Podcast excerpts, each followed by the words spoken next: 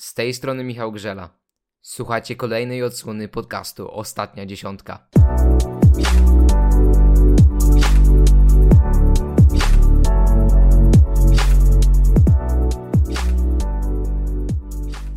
Skocznia Milenko-Przance w Willingen od lat postrzegana jest jako stan pośredni między skoczniami dużymi a imponującymi mamutami. To właśnie na obiekcie zlokalizowanym w niemieckiej Hesji skoczkowie stosunkowo często lecą poza granicę 150 metra. Wygląda na to, że w tym roku nastawieni na tego typu wyczyny są przede wszystkim reprezentanci Polski.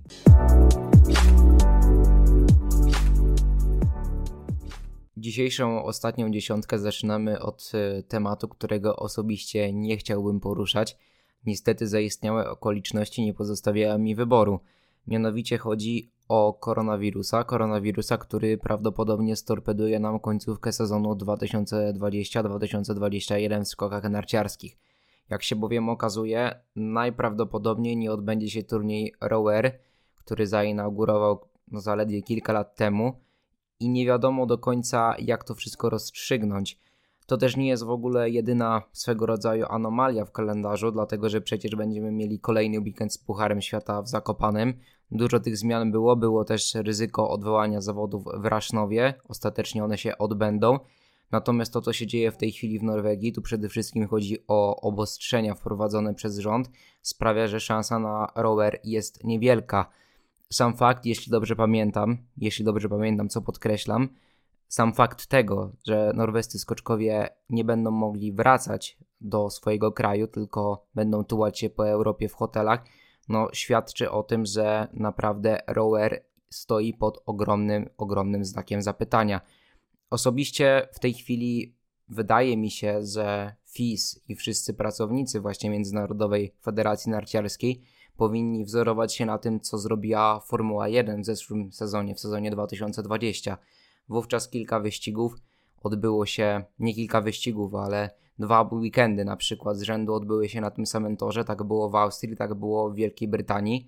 No i FIS tak naprawdę już poniekąd zaczerpnął z tego świata, dlatego że wrócimy w tym sezonie do Zakopanego.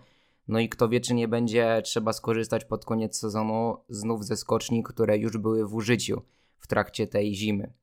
Wydaje mi się, że dobrym pomysłem byłby nawet alternatywny turniej dla rower i jeśli mam być szczery, to preferowałbym tutaj Finlandię.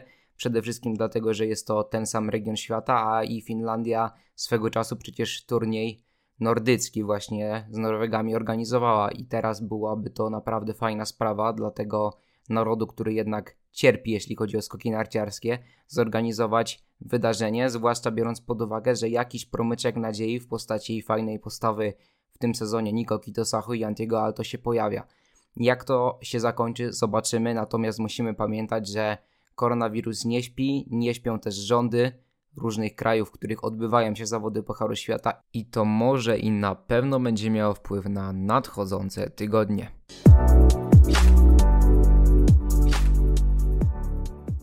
Zostawiamy koronawirusa i bolączki, które trapią cały świat, w tym skoki narciarskie i przechodzimy do rzeczy nieco przyjemniejszych, nie mogę nie wspomnieć o dzisiejszej postawie Polaków w kwalifikacjach. W kwalifikacjach do pierwszego konkursu indywidualnego w Willingen.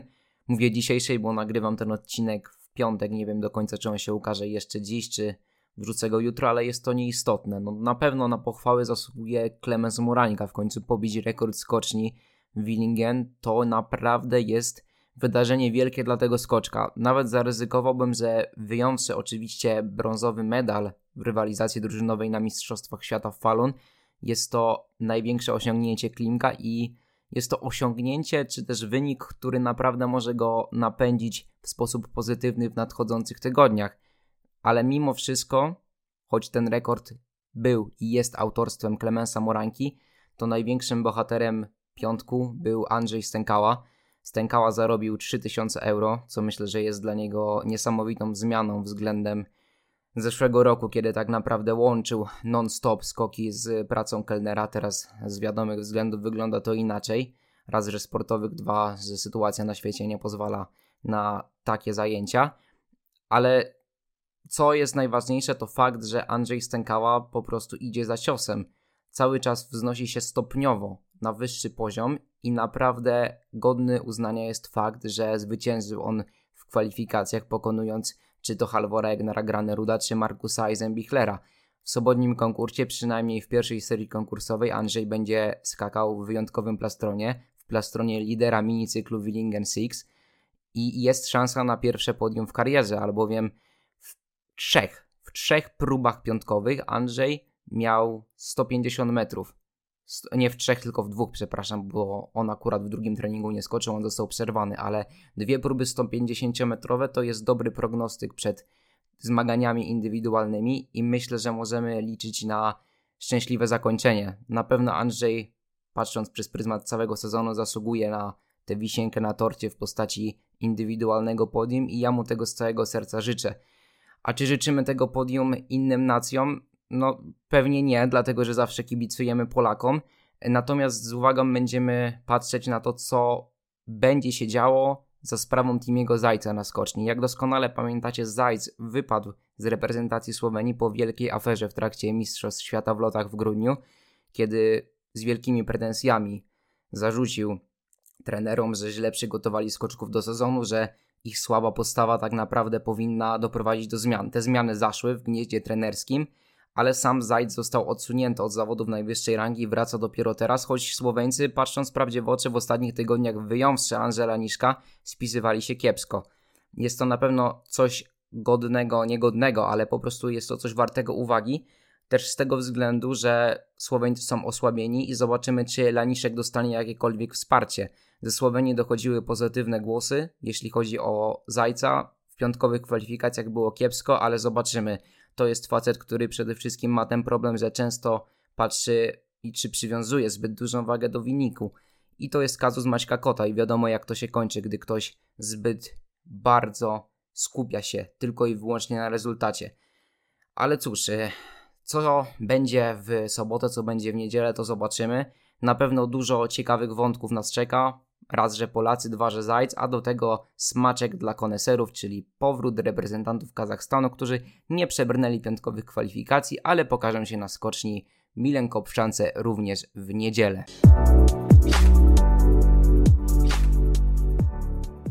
To będzie spory kontrast, ale po tym jak powiedziałem dosłownie kilka słów o reprezentantach Kazachstanu, tak teraz przejdę do ścisłej czołówki klasyfikacji generalnej Pucharu Świata i przez to mam na myśli tak naprawdę tylko czołową trójkę. W niej znajdują się oczywiście Kamil Stoch, Markus Eisenbichler, a także Halvor Egner Granerud.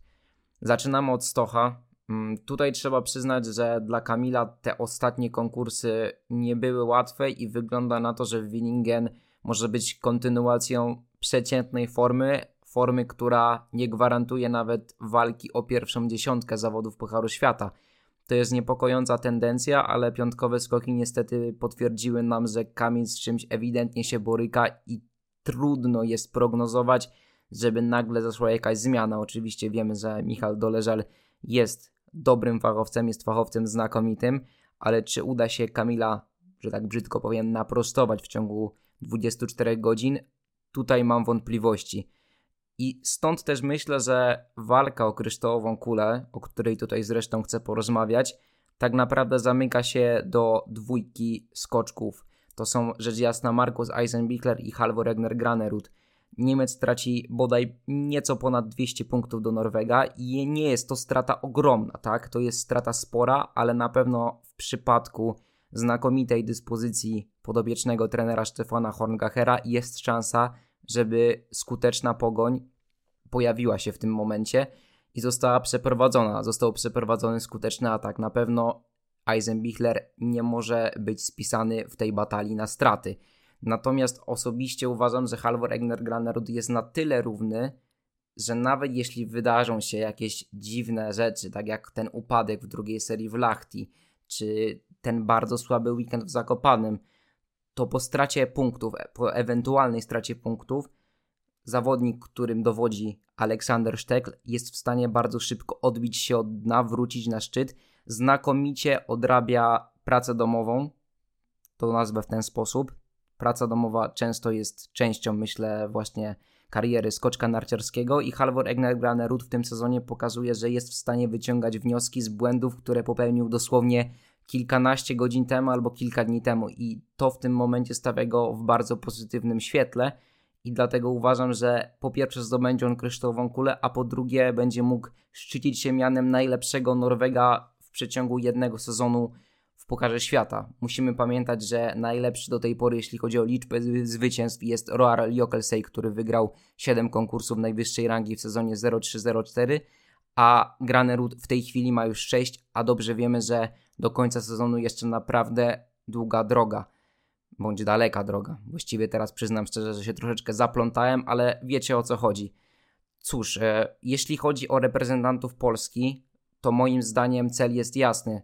Odbudować formę Stocha na Mistrzostwa Świata i walczyć o złoto z Norwegami w drużynie. Myślę, że to jest nadrzędny cel Michala Doleżala. Jeśli pojawią się szanse medalowe w rywalizacji indywidualnej, nikt tym nie pogardzi. Natomiast cała struktura polskiej kadry, którą w tej chwili obserwujemy, wydaje, wydaje się właśnie skonstruowana w ten sposób, żeby być groźnym w konkursach drużynowych. Zresztą ostatnie dwa tygodnie to pokazały. Choć teraz w Willingen wydaje się, że powinno być również całkiem nieźle indywidualnie i tego się trzymajmy.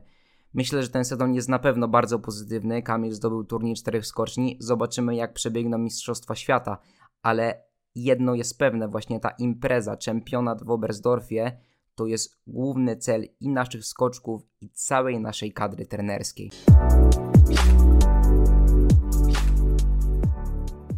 Zanim wciśniecie pauzę i na dobre wyłączycie ten odcinek ostatniej dziesiątki, zostańcie ze mną na dosłownie kilka sekund. Po pierwsze, bardzo dziękuję Wam za wysłuchanie tego podcastu. Nawet nie wiecie, jak wiele znaczy dla mnie fakt, że poświęciliście kilka minut na moją twórczość. Bardzo to doceniam i jednocześnie zachęcam Was do obserwowania tego podcastu za pośrednictwem platformy Spotify. Jest to możliwe poprzez kliknięcie przycisku follow, tudzież obserwuj w zależności od tego, jaką wersję językową preferujecie. To również jest bardzo motywujące dla mojej twórczości i wiedzcie, że naprawdę o Was pamiętam. Trzymajcie się, do usłyszenia w następnym tygodniu.